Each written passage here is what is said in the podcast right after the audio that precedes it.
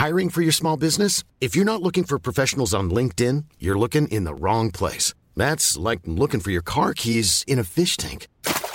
LinkedIn helps you hire professionals you can't find anywhere else, even those who aren't actively searching for a new job but might be open to the perfect role. In a given month, over 70% of LinkedIn users don't even visit other leading job sites. So start looking in the right place. With LinkedIn, you can hire professionals like a professional. Post your free job on linkedin.com slash people today. Bonsoir Bonsoir, mademoiselle. Bienvenue dans le JT Mode. On est là ensemble. Merci beaucoup d'être là. Euh, on est là ensemble de 19h à 21h euh, pour le JT Mode, l'actualité de la mode, mais pas que. On interviewe aussi des créateurs, des intellectuels, des créatrices. C'est c'est trop cool, c'est cosy, un peu comme un album de Beyoncé finalement.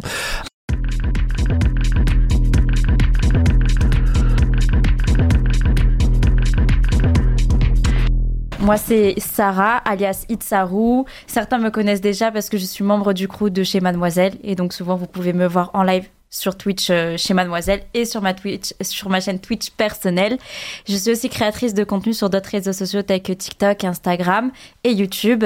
Et également, je suis euh, créatrice de prêt-à-porter de luxe pour hommes. Et à côté, je fais de la photographie et euh, je ne suis plus étudiante comme avant. Voilà. Ça fait quand même déjà beaucoup de choses à gérer Ouais. en même temps dans ta vie. Et qui est la charmante personne qui se trouve à côté de toi? Est-ce que tu veux bien te présenter, s'il te plaît?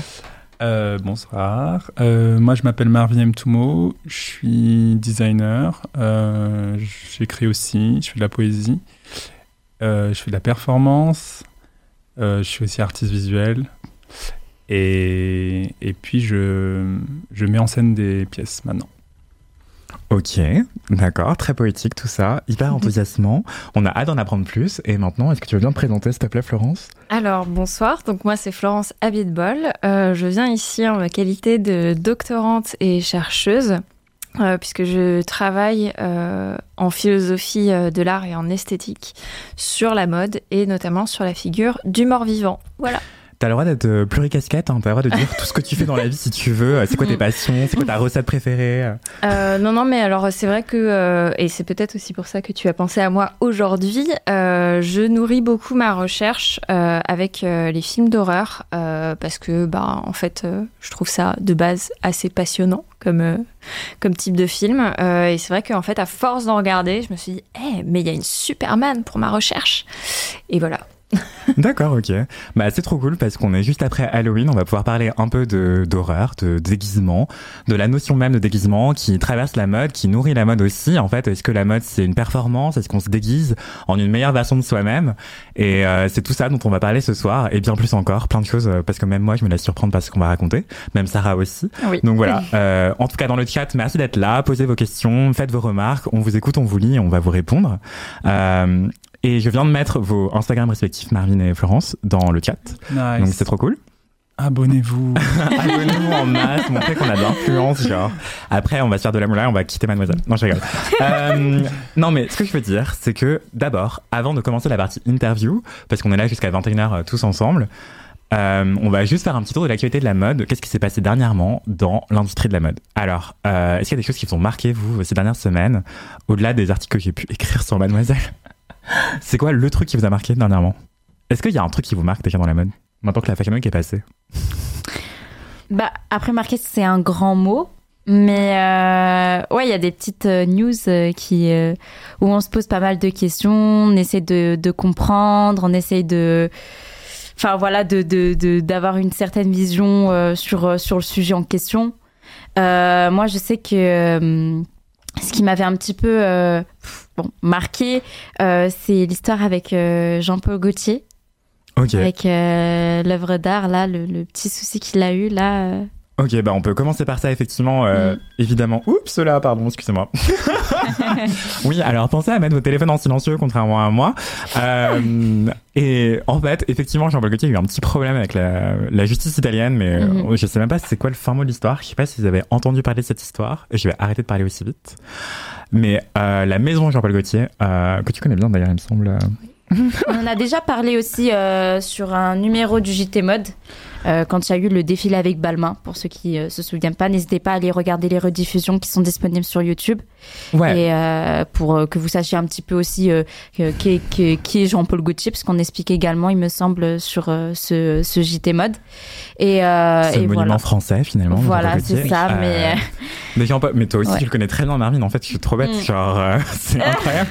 Déjà, est-ce que tu peux nous raconter ta rencontre avec Jean-Paul Gaultier Est-ce que tu as rencontré l'homme Alors, j'ai pas rencontré Jean-Paul Gaultier, la personne, euh, mais j'ai eu la chance de faire une collaboration en 2021, euh, au printemps, donc c'était en mai ou juin, je me rappelle plus exactement, sur l'invitation de Florence Tétier, qui est la directrice artistique euh, de la maison, et qui en fait, avec la validation de Jean-Paul Personne, sélectionne des profils pour en fait, perpétuer l'héritage de la maison, poursuivre les conversations, amener aussi des, euh, des, des, regards qui peuvent être des fois contradictoires avec ce qu'on connaît déjà de la maison, qui peuvent révéler certains aspects des archives ou des problématiques que se pose la maison depuis, depuis toujours, mais on va dire en, lien avec peut-être une actualité. Et puis, bon, là, en l'occurrence, m'inviter moi, c'est aussi donner la chance à une personne une personne jeune, ce qui est rare en France, euh, de, travailler dans des conditions euh, ben, privilégiées euh, et de signer une collaboration avec son nom à côté de celui de, de Jean-Paul Gaultier, euh, personne monument, comme on disait avant. oui, euh, petite parenthèse, effectivement, parce que Jean-Paul Gaultier est à la retraite. Il a raccroché les ciseaux euh, il y a quelques années maintenant. En fait, le temps file hyper vite, genre en début 2020, il me semble. Et depuis, c'est d'autres personnes qui prennent le relais, dont Florence Tétier, effectivement, en grande partie. Et attendez, je crois que je peux montrer ce qu'il se passe sur mon écran pour montrer ce que tu as fait chez Jean-Paul Gaultier, si j'y arrive. Euh, je crois que c'est ça. voilà. Mm. Du coup, bah là, c'est. Mais qui est cette personne euh, Waouh. Euh, attends, donc ça, c'est. Est-ce que c'est toi qui as fait ça aussi Non. alors justement, en fait, c'était un projet qui était collaboratif, vraiment collaboratif. Donc, ils ont. C'était le premier projet après que euh, Jean-Paul Gaultier ait quitté la maison, en fait. Mm-hmm. et ils ont invité cinq designers, jeunes designers, à jeunes marques aussi, à à réinterpréter euh, les codes de la marinière. Euh, c'était à, la demande de, de, Monsieur Jean-Paul. Et, euh, et puis en fait, on a, c'était une collection capsule, donc c'était du coup du prêt-à-porter, une collection commerciale. Et moi, j'ai fait ça. Voilà, on est chez nos concerts de Marie-Claire avec un portrait écrit par Mélodie Thomas, une journaliste qu'on adore et qu'on embrasse. Euh, Bisous Mélodie. et euh, ouais, donc est-ce que, tu, est-ce que tu peux nous raconter un peu ce que c'est comme euh, création? alors, alors, en fait, moi j'ai travaillé sur. en fait, j'ai essayé de détourner l'idée de la marinière et plutôt prendre le terme littéralement. Donc, plutôt que d'imaginer une, le vêtement marinière, le vêtement breton blanc avec des rayures bleu marine, mais d'imaginer un marin au féminin euh, et, j'ai fait euh, ben, aussi, un, à travers ça, un hommage à mes origines caribéennes, guadeloupéennes. Euh, j'ai imaginé un corset, là, qui est aussi voilà, la, pièce un peu emblématique. Les seins coniques voilà, qu'on imagine sur le côté. Et du coup, là, l'idée, c'était de détourner cette idée du sein conique et de l'amener plus vers bah, cette idée d'un coquillage. et bon, du coup, c'est aussi toute une narration autour de de, la, de la corsaire, de la sirène, une hybridation euh, aussi à travers le motif entre le motif de la vague et euh, l'ornementation que peut apporter le coquillage.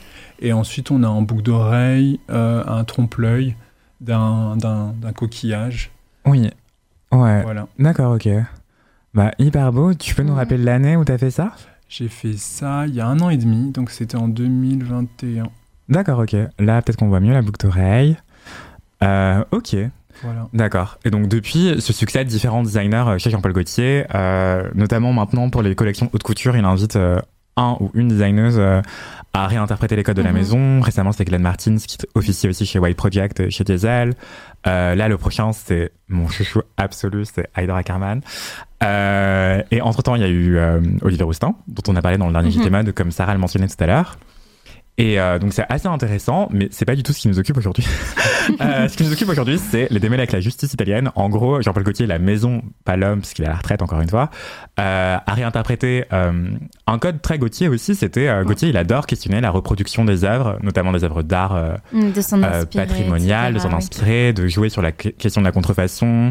Euh, et aussi, euh, du coup, il imprime parfois des, des, des imprimés sur des vêtements euh, en s'inspirant de tableaux, en fait. Et du coup, là, c'est ce qu'il a refait, la maison Jean-Paul Gaultier, pour du prêt-à-porter, Mhm. euh, en reprenant certains tableaux académiques italiens, dont certains qui sont exposés à la Galerie des Offices, qui est un musée italien où il y a des chefs-d'œuvre de la peinture italienne, évidemment. Euh, et en fait, la Galerie des Offices n'a pas apprécié et elle a porté plainte. Euh, ouais. donc voilà, il a notamment reproduit la Vénus de Botticelli.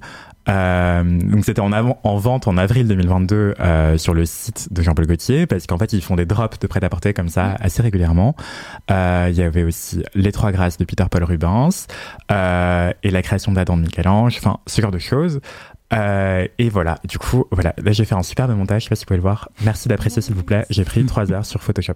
Euh, mais voilà, mais moi je trouve ça hyper intéressant. Je sais pas ce que ça vous évoque, Florence. Qu'est-ce que tu penses Bah, de cette alors, collection, moi, de cette affaire donc, ayant lu ton article euh, et connaissant très très bien l'œuvre de Walter Benjamin, euh, enfin franchement c'est genre au centre de la cible, genre là. Euh, L'œuvre d'art a l'air de sa reproductibilité technique, on est là, et genre en fait, il y, a des- il y a deux trucs qui se superposent. Attends, attends. Là, je crois qu'on a largué la moitié des gens. C'est qui Walter Benjamin? Walter Benjamin, oh putain non, je me transforme en prof de philo. C'est pour ça que t'es là. hein. Ouais, euh, c'est aussi une profession euh, à moi d'ailleurs. Euh, en fait, Walter Benjamin, c'est un penseur euh, de la fin, fin du 19e, début 20e. Et en fait, euh, il a fait plusieurs travaux. Enfin, tout son travail est relativement épars en fait. Et à sa mort, on a regroupé un petit peu ses notes. Et euh, il y en a un qui est assez complet. C'est euh, c'est un tout petit volume d'ailleurs. C'est euh, l'œuvre d'art à l'ère de sa reproductibilité technique. Et en fait, ça parle de, en fait, à partir de euh, la fin du 19e siècle et après, sont apparus deux médiums qui n'existaient pas avant. euh, la photographie et du coup juste après le cinéma, qui se caractérisent en fait par leur reproductibilité. C'est-à-dire qu'en fait, ce sont des œuvres qui n'existent que parce qu'elles sont reproductibles. C'est-à-dire que la photographie, on l'a, merci, on l'a, en fait, on l'a produit en reproduisant une pellicule. Et ça se reproduit et à l'infini. Et il n'y a pas d'original, contrairement à tous ces tableaux, euh, les fameux Botticelli, qui existent parce que bah il en a qu'un en fait et qu'il est exposé. Et du coup, c'est aussi intéressant, chose que Benjamin n'aborde pas, mais qui est quand même un peu dans, en creux dans son œuvre, c'est qu'en fait, la mode aussi, c'est un médium qui est reproductif, notamment le prêt-à-porter. Bah, on fait des vêtements en série, en fait. Mhm. Et du coup, pour moi, il y a deux choses qui se superposent. Une œuvre d'art avec un aura, en fait, bah, quelque chose d'unique, qu'on respecte, qu'on regarde dans un musée avec une certaine distance, un certain respect, en fait, qui s'est formé avec les siècles. Et en même temps, ben, un vêtement qu'on pourrait porter. euh, bon, moi, du Jean-Paul Gaultier, je le porterai pas tous les jours, hein, je ferai attention, voilà, tout ça. Mais je le porterai, je l'aurai même la peau, je danserai dedans, enfin, je ferai des choses euh, normales, en fait. Du Et- quotidien. Ouais, voilà, c'est ça. Et du coup, il y a ce clash entre ces deux choses. Et c'est hyper intéressant parce que, en fait, la Vénus de Botticelli et tous ces tableaux-là, bah, en fait, avec l'ère, euh, bah, l'avancée euh, de la modernité, ce sont devenus des choses reproductibles, en fait. Mhm. Et c'est marrant que la galerie de Florence attaque spécifiquement Jean-Paul Gaultier quand on descend dans deux, trois allées commerçantes de Florence et on trouve plein de reproductions de ces tableaux-là. Bah oui. Dans les boutiques de touristes. euh, Bah ouais. oui, voilà. Et puis, Mm. enfin, même euh, à Florence, à Rome, à Milan, enfin, Partout. les villes italiennes. Mhm. Et du coup, je me dis, genre, bon. Et puis, même, enfin, au-delà de ces boutiques-là, où ces reproductions sont faites de manière euh, pas forcément. Bon. Enfin, souvent, on voit que. euh, dans ces boutiques-là, ce qui est vendu aux touristes, parfois, c'est du made in China. Enfin, c'est pas vraiment fait des, des reproductions faites par des artistes euh, qui font des reproductions de tableaux. Euh, mais en même temps, les musées, c'est les premiers aussi à avoir des boutiques, à vendre bah, des reproductions un petit peu jolies, un petit peu sur du beau papier, etc. Et à se faire de l'argent dessus. Alors, j'entends l'idée que, en fait, Jean-Paul Gaultier, bah, euh, ils auraient préféré qu'il négocie un cachet, etc. mais dans l'idée, l'œuvre d'art, enfin, aujourd'hui, elle est déjà accessible à tous, que ce soit Ouais. au musée ou dans les rues de Rome. Ou sur Internet. Sur Internet, Sur Internet, aussi, ouais. tout simplement. Sur Internet.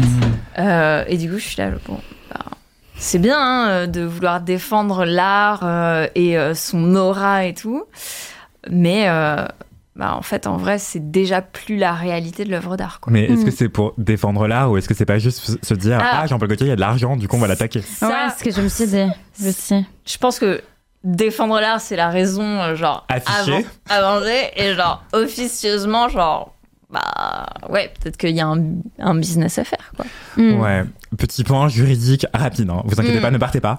Euh, sur ce que dit la loi italienne et ce que dit la loi française en matière de reproduction d'œuvres d'art. Alors, d'après le Code des biens culturels italien, l'utilisation d'images relevant du patrimoine italien doit faire l'objet d'une autorisation spécifique et donner, donner lieu au paiement de droits. Donc tu peux pas prendre euh, un Botticelli, en faire un t-shirt et dire euh, allez ciao je le vends sur euh, Etsy, euh, Vinted et Depop. Non, faut que tu demandes d'abord euh, au, à la galerie des offices en l'occurrence. Ouais. Euh, et en France, euh, c'est un peu différent. Il y a le Mm. droit d'auteur et le droit moral. C'est euh, tout ça, c'est expliqué dans l'article que je viens d'envoyer dans le chat. Mais en gros, euh, les œuvres d'art tombent dans le domaine public 70 ans après la mort de l'auteur. Du coup, un Voilà, Botticelli ouais. serait déjà tombé dans le droit d'auteur. Et euh, on n'aurait pas le droit de faire complètement ce qu'on veut avec, euh, puisqu'il subsiste euh, le, le droit moral. Attendez. Oui, voilà. Euh, du coup, tu peux, enfin, en fait, tu peux pas faire un porno avec un Botticelli, par exemple, Ouais. ou euh, un, autre, un artiste français, parce que en fait, il y a une dimension morale qui est inaliénable. Donc, euh, même 100 ans après la mort de l'artiste, tu peux pas te servir de d'une œuvre pour faire n'importe quoi. Quoi. Il y a certaines choses à respecter, Mhm. effectivement.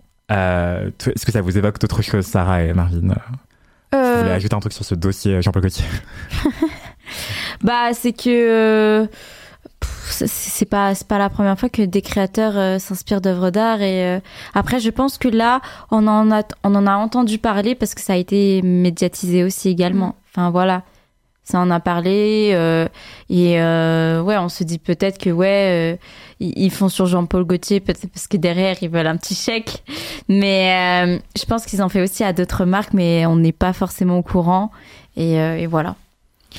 Effectivement, mine de rien, ça permet aussi de faire un coup de pub pour cette institution culturelle. euh, donc, euh, j'imagine qu'attaquer Jean-Paul Gaultier plutôt qu'une maison moins connue ou un designer moins connu, euh, c'est déjà s'assurer que la personne a de l'argent et aussi s'assurer une attention médiatique parce que, mine de rien, il y a plein de médias qui ont fait des papiers sur cette histoire euh, qui est, somme toute, assez anecdotique.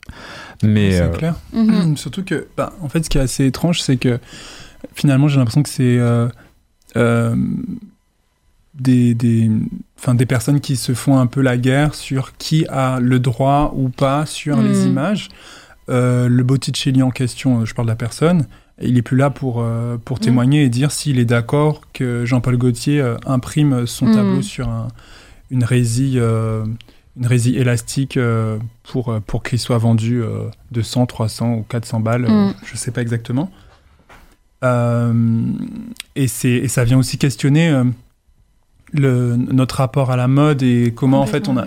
Enfin, après je pense que c'est un peu dans la démarche de Jean-Paul Gaultier, c'est que finalement, quand il fait ça, parce que c'est pas nouveau, là c'est Mm. vraiment l'idée Mm. d'une réédition, euh, c'est, quelque chose qui est déjà dans son héritage, mais quand ils font ça aujourd'hui, euh, ça vient aussi désacraliser en fait cette œuvre d'art Ouais. euh, devant Mm. laquelle on devrait, enfin, devant laquelle on devrait garder une certaine distance, qu'on devrait bah, venir apprécier en tant que tel dans le musée, euh, et qui justement n'est pas reproductible comme, euh, comme Ouais. tu l'expliquais, qui du coup rend cet objet encore plus euh, sacré euh, parce Mhm. qu'il est unique, rare et, et très cher.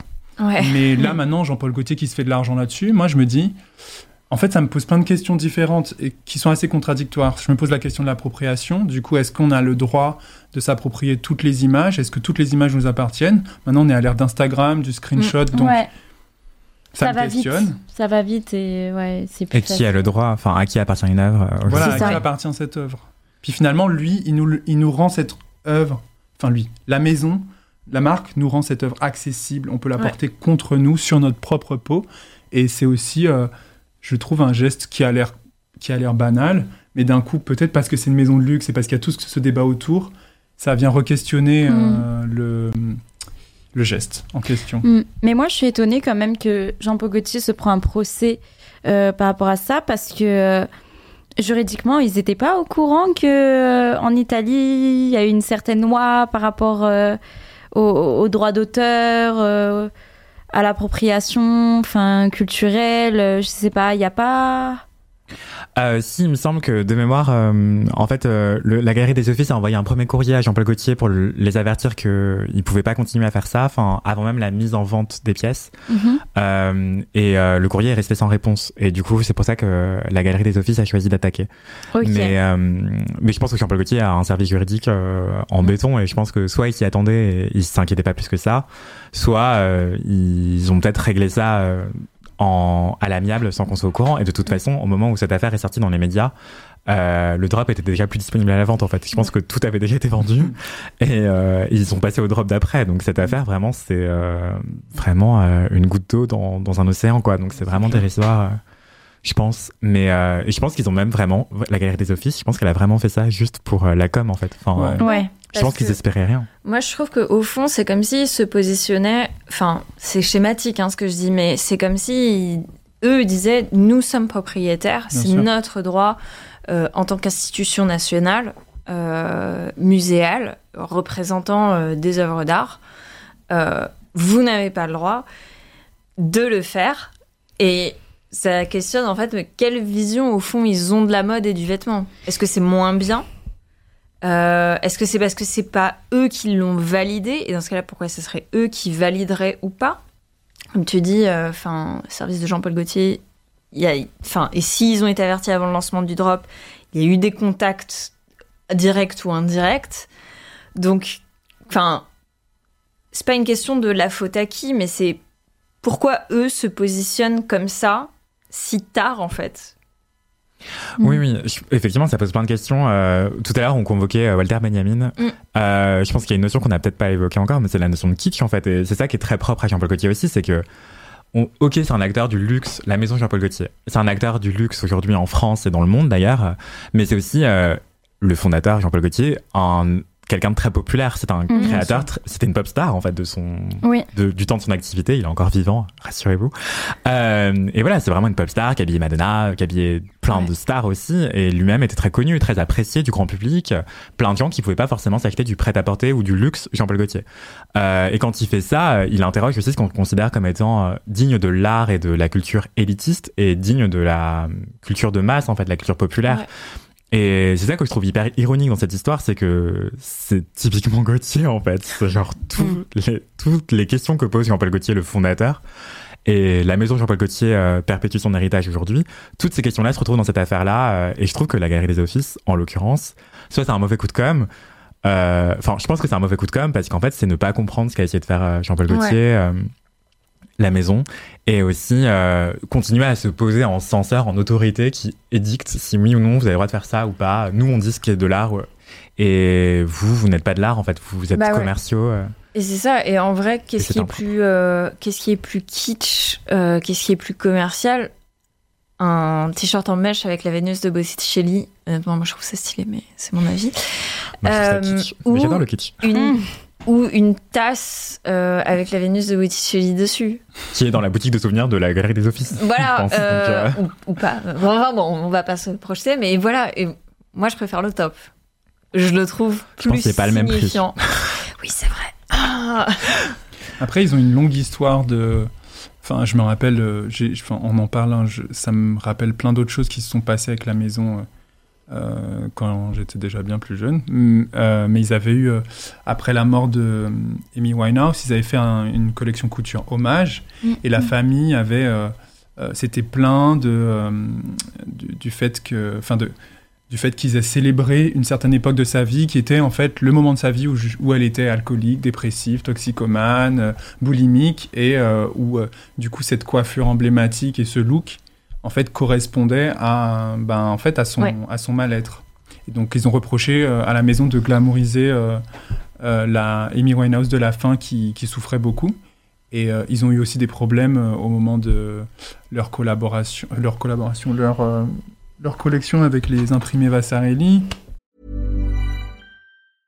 I'm Sandra, and I'm just the professional your small business was looking for. But you didn't hire me because you didn't use LinkedIn jobs. LinkedIn has professionals you can't find anywhere else, including those who aren't actively looking for a new job but might be open to the perfect role, like me.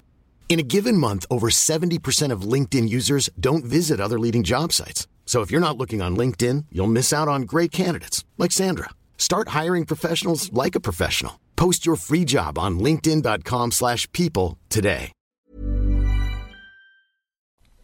Là, ils ont fait une collection Frida Kahlo qui avait aussi fait parler à l'époque. En fait, je pense que c'est aussi, enfin, là aujourd'hui, dans le contexte, euh, pour moi, je trouve, d'un Instagram et de toutes ces images et de aussi ces objets, euh, tous ces produits dérivés qu'on voit des œuvres d'art partout autour de nous, ça fait plus tellement sens. Mais je pense que ça avait bien plus d'impact et c'était peut-être moins une goutte, euh, une goutte d'eau dans Mm. l'océan euh, il y a dix ans quand, quand ils avaient la même démarche. Euh. Là aujourd'hui, je trouve que en fait, on se demande vraiment pourquoi ce musée Oui, ça paraît. s'énerve parce que ça paraît vraiment Oui. ouais, ouais. Il y a hum, plusieurs remarques dans le chat, Mhm. euh, notamment l'Audi78 qui dit Ce qui est drôle, c'est que des enseignes comme Bershka, Stradivarius font comme Jean-Paul Ouais. Gaultier, mais ils n'ont pas l'air d'avoir eu de procès au cul. C'est clair. Bah, on Euh, sait pas en fait. Non, mais je En pense qu'il n'y en a pas eu. Mais oui, je C'est pas médiatisé en fait. C'est que il y a de fortes chances qu'il y a eu des procès, mais euh, c'est pas médiatisé parce que eux, ces genres de- d'enseignes, ils ont tout le temps des procès. Donc, euh, si on devait à chaque fois énumérer les procès qu'ils avaient, médiatiser tous les procès qu'ils avaient ces enseignes-là, en fait, on va jamais s'en sortir parce qu'ils en ont tout le temps. Parce que c'est des, euh, des, des marques de fast fashion qui font beaucoup euh, de, de copies. Enfin, il y a beaucoup, beaucoup, beaucoup, beaucoup de procès qui, qui les collent au cul, vous inquiétez pas. clair. Voilà, si, euh, si je dois être crue. Mais euh, oui, non. en fait, ça, comment vous expliquer? En fait, ça, ça, ça, ça donne pas envie de, de, de lire euh, le- le- le- le- l'article ou de cliquer sur l'article euh, quand on dit Ah, Bershka en procès pour euh, copie. euh, bah ouais. Yes, we know. on le sait en fait, euh, oui. oui. Très juste. très Comme juste. H&M ou Zara ou plein, Mm. plein d'autres enseignes. Là, c'est Jean-Paul Gaultier, c'est autre chose. Là, C'est pas qu'on par pour moi, on peut pas les Mm. mêmes, on peut pas mettre au même niveau. Voilà. Bah, pour rejoindre vos deux points, euh, Sarah et euh, Marvin, c'est.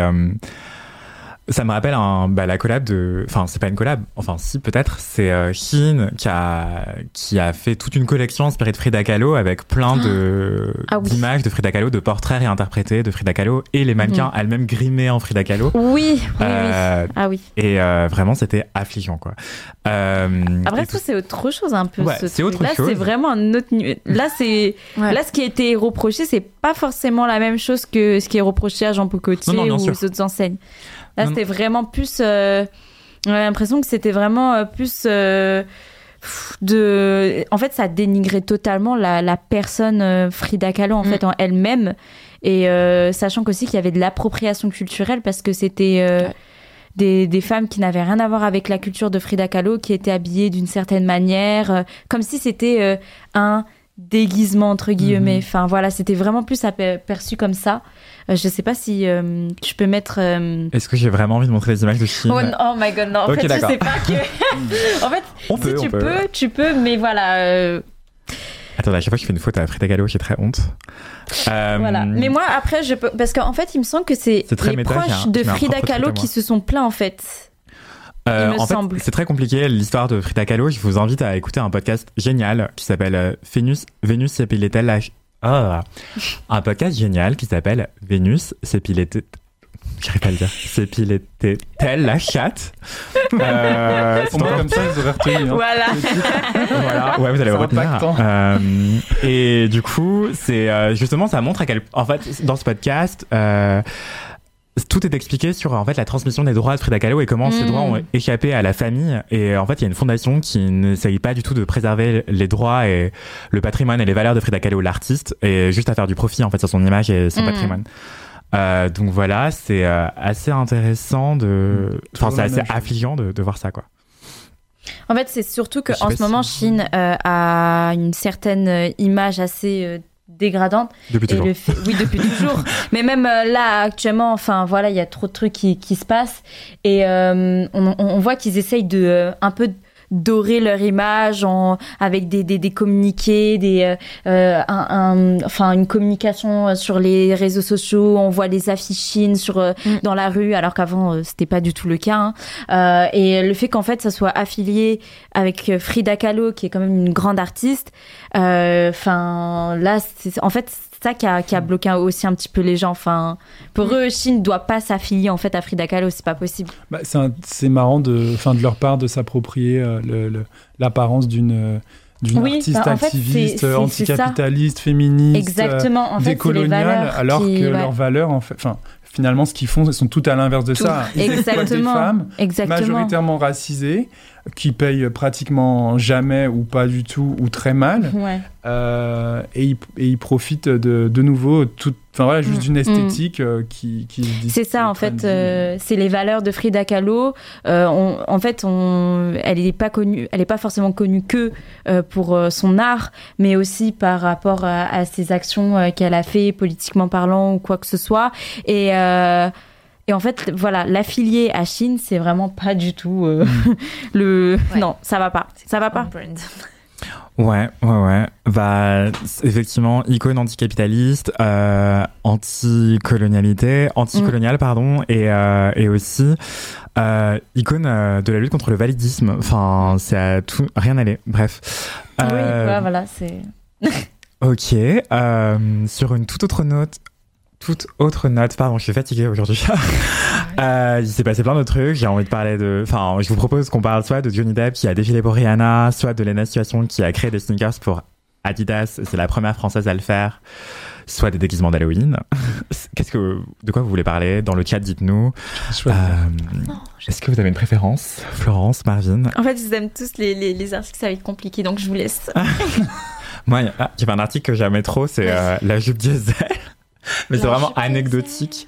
Euh, donc on peut ne pas en parler. Je vous la montre rapidement. Euh, je sais pas, c'est juste cette histoire. En gros, donc Glenn Martin, ce que j'adore, que je répète, cité dans le JT Mode, qui est un designer belge, qui est maintenant à la tête de, de Diesel. Il a sorti cette pièce qui est à votre avis, une jupe, une ceinture iconique, selon Florence, euh, en tout cas, lui, il l'a fait défiler euh, porté comme une jupe, mais sur la silhouette de droite, vous pouvez voir qu'elle est un peu portée par-dessus une espèce de legging collant, donc euh, c'est pas forcément une jupe à porter comme ça, Jean Valère. Euh, et il a réitéré euh, cette idée-là la collection d'après. Donc, ce que je vous montrais juste au-dessus, c'était automne-hiver 2022-2023, donc là, c'est du printemps-été 2023, je pense. et en fait, là, il y a quelqu'un qui l'a acheté sur TikTok en disant mais je comprends pas, enfin cette jupe est pas du tout pratique, je n'arrive pas à la porter. Et du coup c'est archi drôle. Sachant que sur la, le site de Diesel elle est vendue comme euh, comme une ceinture en fait. Mais elle a voulu faire comme dans le défilé, elle a porté en mode jupe et elle se rend compte que c'est un peu galère. Donc elle se plaint de la qualité euh, de la matière qui est très caoutchouteuse pour du cuir et surtout du velcro, la tâche euh, qui fait cheap selon elle. Ouais, oui. Et donc elle raconte qu'elle a essayé de la... du diesel, elle achète pas du dur. Enfin, il faut que... non mais il faut, il faut, il faut quand même qu'on parle de l'histoire de la marque. Il faut y a un contexte. voilà. Euh, après, euh, dans le contexte, on va rappeler le prix de la pièce. Je crois que c'est 700 euros. Bon, les gens s'enfusquent toujours des prix à la hausse, mais quand il faut justement, quand il faut acheter chez Shane des la, la, la copie de cette jupe à 10 balles, ils le font. Donc, euh, il faut qu'on questionne aussi notre rapport à la consommation de la mode parce que, enfin moi c'est je sais pas, c'est quelque chose. Bah, en fait, les gens pensent que parce que le prix est haut, donc euh, forcément la qualité euh, elle suit, alors que ça fait un moment qu'on le répète, euh, non. Non, ouais. Voilà, c'est oui, c'est triste à dire, mais non, en fait, hmm. le prix, c'est pas parce qu'il est haut que la qualité est haute aussi. Enfin, voilà, c'est voilà. Après, ce qui me fascine, c'est qu'après ce TikTok, elle en a fait plein d'autres où elle vit sa meilleure vie avec la jupe, qui est une ceinture. après cette plainte Ah ouais, c'est stylé. Hein après, oui, après, c'est oui, non, mais c'est TikTok, hein, c'est comme ça. Les autres, ça va, elle arrive à dedans quand même. Ouais, mais elle dit que ça remonte après s'asseoir. Et que le velcro, mais il faut pas s'asseoir avec. Voilà, c'est tout. Non, mais oui, et surtout, faut pas reproduire le stylisme que vous voyez sur les défilés. En fait, c'est pas forcément fait pour être pris tel quel. Voilà, voilà, aussi. Voilà. C'est beaucoup pour l'esthétique, hein, on va pas se mentir. Hein. Donc, ouais. euh... bah, c'est ce qu'ils appellent sur les défilés, enfin des pièces images, quoi. C'est des choses qui vont asseoir. Euh bah, l'image de la marque, des pièces iconiques. Euh, parfois, ça va juste être un, un, petits détails. Mais genre Prada, ils ont compris que euh, leur petit triangle en métal, ça explosait. Donc maintenant, ils le mettent absolument partout. Ouais. Et ça, enfin, ça fait partie de l'image de la marque. Mm. Euh, limite, ils pourraient le vendre à, euh, je sais pas, 240 euros en broche. Je pense que ça partirait comme des petits pains. C'est trucs qu'ils ont le, le mieux en plus. C'est- Oui, les logos euh, énormes. Et, euh, et pareil, là, il fait une pièce qui va marquer les gens, qui fait parler d'elle. Est-ce qu'elle est portable? Est-ce qu'elle n'est pas portable? Bah, au final, non, mais il C'est peut la décliner euh, à l'infini. Les gens kiffent. Ça apporte, enfin, ça apporte de la consistance à l'image, dans l'imaginaire des gens par rapport à Diesel, en fait. Mm. Mm. Ça renvoie à quelque chose de concret, à un vrai vêtement. Mais justement, j'ai l'impression qu'on on, on s'attend de la part des, des marques et de la part des designers à ce qu'ils fabriquent des, euh, des objets portables. Et cette question de la portabilité, elle revient en permanence. Et cette question de la portabilité, elle touche autant à la question du prix et Mm. euh, la question de la... euh, de- Est-ce que c'est ergonomique? Est-ce que euh, mon pantalon a deux jambes pour euh, que je puisse marcher dedans? Et en même temps, on est dans une époque où la mode est devenue un art à part entière. Mm. Il y Ouais, a une force de frappe en termes de communication qu'aucun autre médium artistique n'a. ouais. Enfin, je veux dire, oh, là, on a parlé de Botticelli, mais euh, je suis sûr que n'importe qui sur le chat est capable de citer au moins 5 marques ou 5 designers et n'est pas forcément capable de citer 5 euh, Artiste euh, du artistes contemporains euh, qui fait de la sculpture, de la vidéo ou de la peinture, ou je ne sais pas, je sais pas quoi. Ça. Euh, et du coup, il faut aussi se rendre compte que c'est un médium qui est en train d'être. euh, Enfin, qui devient un vrai mo- mo- mode d'expression, y compris Mm. pour les maisons. Euh, Glenn Martin, c'est. euh, il, développe sa silhouette, il développe Mm. son, son identité, son style. Et donc là, on se questionne sur la portabilité. En vrai, dans l'histoire de la mode, il y a tellement eu de, Ouais. il y a tellement eu de débats sur euh, est-ce que euh, le corset c'est ok, est-ce que les talons c'est ok, euh, ah cette jupe elle a trop de tissu et puis c'est la guerre. Enfin, il y a toujours des débats comme ça. Donc, bon, Mm. c'est pas pour Et dire on s'en fout, aussi. mais c'est un peu Non, genre. mais just let it be, quoi. Laissez, Enfin, les gens, laissez les gens créer et puis après personne ne vous force à acheter une jupe diesel à clair. 300 ou 400 balles. Moi, je- 795. Ah voilà, c'est pire que nuance. ça. Non mais partez en vacances c'est mieux. de sages paroles. Je, je vous montre juste le, le, la jupe sur le site de Diesel pour vous dire que je ne mens pas, elle coûte 795 euros. Waouh. Voilà. Euh, Elle couvre un peu les fesses. hein, un petit peu, un petit peu. Ça- euh. Ça descend un peu. Bah en fait, faut. Ça c'est une jupe pour pécho. Hein. C'est une Bah, jupe pour euh, être pécho C'est dedans cher. aussi. C'est cher pour pécho. Mais... c'est c'est hyper cher pour pécho. Et surtout, euh, ça s'arrête à quelle taille? Enfin, Ouais, je suis en train de Ah, me non, c'est demander au niveau de la taille, c'est comment non, c'est taille unique. Euh, Bon, Ah taille, oui, il y a un scratch. taille unique. Voyons. hein. 34. taille 34 en fait. Voilà, c'est ça. Euh, oui, le scratch, mais il est visible si tu fais plus que du 36. Bah Donc ouais. euh, voilà, c'est à tes risques Wow. et périls quoi. Ah bah Non, là mais c'est est une- sur un vrai sujet. Ah ouais, mais c'est une pièce, euh, ouais, édito quoi. Mm. Anyway, euh, c'était un petit tour de lecture rapide. Euh, sauf si vous voulez qu'on parle vite fait de et Rihanna. Ben, dans le ouais, titre. hein. Euh, mais Voilà. longue histoire courte. Rihanna a une marque de lingerie qui s'appelle Savage X Fenty, euh, où elle fait défiler euh, le gratin de euh, ce qui se fait pour des castings aujourd'hui. Elle a redéfini le standard avec Ouais.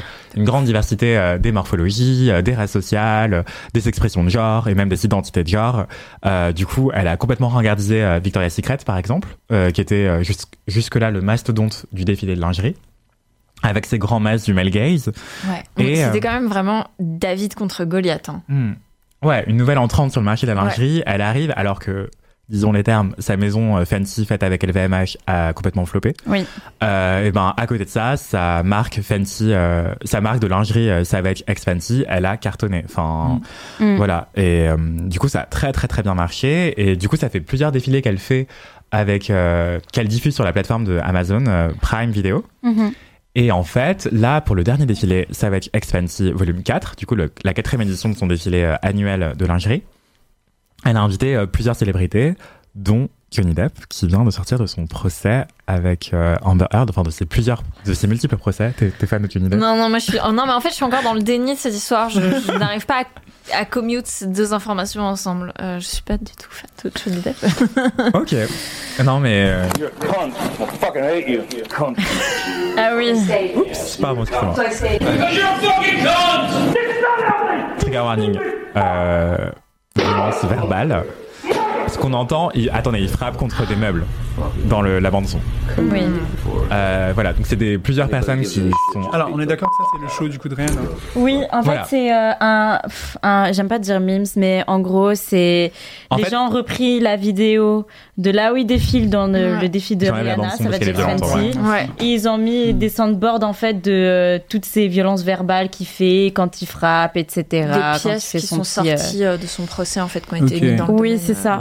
Voilà, parce qu'en fait, Amber Heard, donc euh, pour un contexte, euh, Amber Heard et Johnny Depp ont connu plusieurs procès euh, concernant des, Mm. des procès en diffamation en fait. Mm. Mais parce qu'en fait, il n'y a pas tellement de procès par rapport aux violences conjugales. Et en fait, euh, justement, plein de gens, effectivement, se sont insurgés de la présence de Johnny Depp euh, sur le défi de Rihanna, mais il y a aussi Mhm. plein de gens qui ont défendu sa présence en disant ah mais en fait c'est la preuve que Rihanna elle soutient Johnny Depp et qu'elle euh, soutient en fait euh, un survivant de violence conjugale. Du coup il y a les deux camps qui s'opposent. Euh, c'est extrêmement complexe comme affaire. Euh, Mais en fait, ch- chaque, chaque défilé qu'elle fait, elle a toujours une polémique, c'est fou ça. Tout Ouais. le temps, tout euh, le temps. parce que la La dernière polémique. fois, c'était Coucou Chloé, non? Euh, la dernière fois, ça va être Jack Santi, c'était qu'elle a utilisé une musique Ouais. euh, cool, contenant des. mixé, euh, Mm. Ouais, mixée qui contenait en fait des hadiths et en gros c'est des paroles prophétiques et c'est du blasphème. Voilà.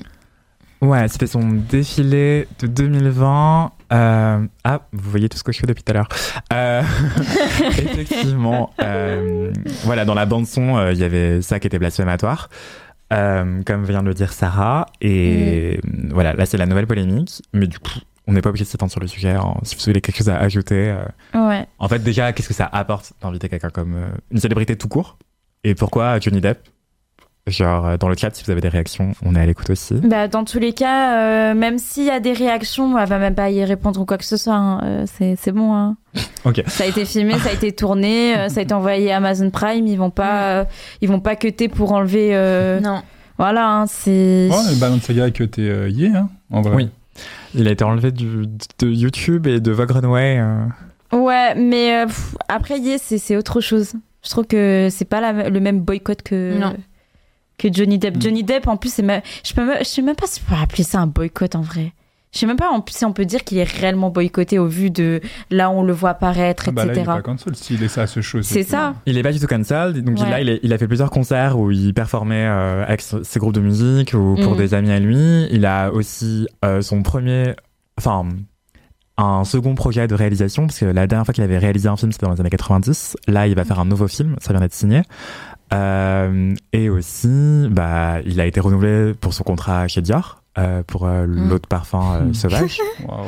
c'est bien nommé par rapport à tout ça. Donc voilà, tout va bien pour lui. Euh, même les ventes du parfum Dior que Johnny Depp représente ont augmenté depuis les procès.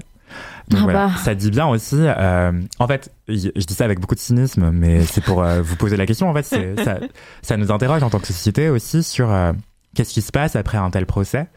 Euh, Est-ce que ça, les hommes bénéficient encore de beaucoup d'impunité? Est-ce que aussi ça permet de surfer sur un succès, puisque en fait, puisqu'il est cité partout, référencé partout, est-ce que ça crée pas de la publicité aussi pour les produits euh, auxquels Johnny Depp est affilié? Mhm. Euh, La preuve avec le, enfin la preuve. Je sais pas si c'est une preuve, on va pas parler de preuve, mais on va dire en tout cas que c'est un signe, c'est Mhm. signifiant le fait que les ventes du parfum que représente Johnny Depp augmentent suite au procès. Ouais. Mais Aux de toute façon, multiples ce procès. procès, il a été un peu. euh, Enfin, c'est il, il indique, il, il indique aussi que finalement, après euh, euh, les, tous les scandales MeToo, il n'y a pas eu peut-être autant de prise de conscience que ce qu'on pensait. Mm. Quand on voit euh, la façon dont, euh, dont elle enfin la différence de, de traitement médiatique de Amber Heard et de Johnny Depp, c'est Mm. flagrant. Euh, je pense que là, euh, bon, on n'a pas besoin de s'étendre, tout le monde a compris de quoi je Mm. parle. Ouais. Je vous rappelle le petit numéro euh, en cas de violence conjugale, euh, c'est le 3919. Il y a aussi un site gouvernemental qui s'appelle Arrêtons les violences. Euh, voilà, donc les ressources sont là, vous pouvez les voir. Et euh, on n'a pas besoin forcément de s'étendre davantage sur le sujet. hein. C'est un sujet qui est extrêmement épineux. Ouais. Euh, mais effectivement, il y a une libération de la parole, mais il n'y a pas eu de libération de l'écoute. Et surtout, il n'y a pas eu de prise de, de responsabilité, en fait, euh, de la part des États, des- de la justice. euh. il y a eu Des- plein de manquements. Enfin, pardon, mais du coup, là, la question se pose la responsabilité des marques, en fait. Effectivement, des Mm. marques et des gens qui sont à la tête de ces marques-là, euh, Rihanna étant elle-même une victime de violence conjugale, une survivante de violence conjugale, euh, ça pose encore plus question en Ouais. fait. Euh, Mm. Donc, euh, Bah après, euh, en plus, on le voit sur l'article que tu as écrit. Euh, je- Oui, c'était toi qui Oui, l'as oui. écrit. Oui, voilà. j'écris tous les articles de Oui. Je suis Bah. la Mademoiselle. bah, le souci qu'elle a eu avec Chris Brown et au final, elle fait des feats avec lui sur des musiques, sur des chansons. Mm. Est-ce que réellement c'est étonnant ce genre de move de la part de Rihanna? Je pense pas. Ouais, mais elle est anapologytique, donc euh, voilà. Oui. C'est- Franchement, je- C'est en fait, même si ça fait déjà 10 ans, ça fait longtemps que ces musiques sont déjà sorties, etc. En question que, que juste, je vais pas forcément donner les titres. Mais euh, en fait, je suis pas étonnée. Je suis pas étonnée que Rihanna euh, réagisse ainsi et euh, que Rihanna fait ce genre de. de de décision, de move en fait par rapport à Johnny Depp, c'est que ça peut être Johnny Depp ou même quelqu'un d'autre. hein. Vraiment, je suis pas étonnée. Parce que moi, en fait, je suis surprise déjà. Je n'arrive pas à, comment dire, faire rentrer ces informations ensemble, Johnny Mm. Depp sur euh, le défilé Fenty, parce que Oui. justement, je suis pas. Enfin, j'écoute un peu sa musique, mais comme ça fait longtemps qu'elle a pas sorti de trucs, ben, j'en écoute moins. C'est sûr, mais Et euh, du coup, ouais, pardon, excuse-moi. Mm. Euh, en fait, en gros, je suis là, genre, mais je ne comprends pas ces deux informations. Et pour moi, je l'associais, je la plaçais dans quelque chose d'un peu plus euh, bah, inclusif, justement, comme elle faisait avec sa marque de maquillage, comme elle fait avec sa marque ben, Savage X Fenty, où genre, Mm. le sizing, il est incroyable. Ouais. J'ai jamais vu ça. Et d'un coup, il y a ce truc qui, pour moi, fait tâche, en Mhm. fait. Ouais. Enfin, euh, arrive comme ça, comme un. Enfin, vraiment un contraste, quoi. Et du coup, je suis là, genre, mais. Moi, je enfin, je- du coup, je m'y connaissais pas. Maintenant que tu le dis, ça fait sens effectivement. Mhm. Et peut-être que effectivement, en regardant plus son parcours et peut-être éventuellement ses prises de position, je comprendrais mieux. Mais du coup, Hmm, bah, en fait, le truc, c'est. En fait, faut vraiment le savoir parce que Mm. les musiques en question, elles ont pas non plus euh, euh, buzzé, ou elles ont pas eu de, de, de prime ou quoi que ce Enfin. c'est- Franchement, euh, au moment où c'est sorti, euh, c'était euh, hyper discuté, tu vois. Enfin, c'est déjà, elle, elle est, discuté, mais euh, c'était pas autant médiatisé parce qu'à cette époque-là, les réseaux sociaux, c'était pas encore ça, il me semble. Ouais, bah, euh, après, je suis biaisé parce que j'ai travaillé déjà dans les médias, j'étais déjà journaliste, donc j'étais déjà sûrement plus informé que la moyenne des gens, mais même Rihanna, c'était une pop star hyper sur le devant de la Mm. scène médiatique, et cette affaire de violence conjugale était extrêmement euh, médiatisée, Mm. surexposée. Oui. Et en oui, fait, elle oui, est ressortie avec Chris Brown après, Ouais. et ensuite elle a fait ces sons-là. Du coup, euh, en vrai, euh, tout le monde en parlait, tu vois. Oui, même il y a eu des interviews qui sont sorties des deux côtés où Ouais, ouais. où il y avait encore cette oui l'autre a de la peine pour l'autre oui l'autre voilà lui souhaite bon courage bon truc des Mais bonnes là, on- choses etc enfin toutes ces choses là c'est pour ça que quand j'ai euh, moi aussi sur le coup au début je me suis dit attends mais qu'est-ce qu'il fait là sur euh, dans ce défilé là Mm. après je me suis rappelé que quand même Rihanna elle a fait quand même pas mal d'erreurs auparavant déjà dans les autres défilés avant euh, par rapport à la polémique qu'il y a eu l'année dernière. Je me suis dit pourquoi pas une autre cette année? Et euh, je me suis dit aussi sur la façon comment euh, cette décision est prise, etc. La moralité derrière. Au vu de comment ça s'est passé avec Chris Brown, ça m'étonnait pas trop. Genre en gros, je ne suis pas forcément trop surprise de la part de cette femme-là en fait. Je sais D'accord. pas si vous voyez ce que je veux dire. Peut-être que c'est un si. positionnement pour dire euh, je fais ce que je veux Oui. et je Mm. continue à faire ce que je veux, même maintenant avec la cancel culture. Voilà, Et- c'est ça. Même si la société dit que voilà. euh, La faut société que- change, mais moi voilà. je fais ce que je veux. Je C'est mon- ça. Je fais mes bails, je fais mon business. Et je pense que c'est l'un des défilés qui a été le plus commenté euh, de Mm. l'histoire de Savage Fenty, donc peut-être Mm. que ça va lui rapporter aussi des ventes, tu vois. Enfin, Mhm. il y a l'Audi78 qui dit dans le chat J'ai l'impression que malheureusement, les bad buzz, quelle que soit la raison ou le domaine, n'ont pas vraiment d'impact ou sont très vite oubliés. Euh, et je sais plus si on en avait déjà parlé ici, mais c'est le cas pour plein de designers. euh, je pense à Mm. Dolce Gabbana par exemple, euh, euh, et leurs multiples affaires homophobes, racistes, citez-le, ils l'ont fait. Donc euh, voilà. Assez de temps d'antenne pour ça. Euh, on va parler de choses plus positives ou pas, euh, de choses plus horribles quelque part. Euh, vite fait, d'Halloween, histoire de faire une transition vers toi, Florence. oh là là. Euh, voilà, donc est-ce que, dites-nous dans le chat si vous êtes déguisé pour Halloween, et si oui, en quoi Ça nous intéresse? Et euh, juste vite fait, euh, pendant que tu te présentes, euh, je vais faire défiler euh, Ok. les gens qui sont déguisés pour Halloween, la célébrité.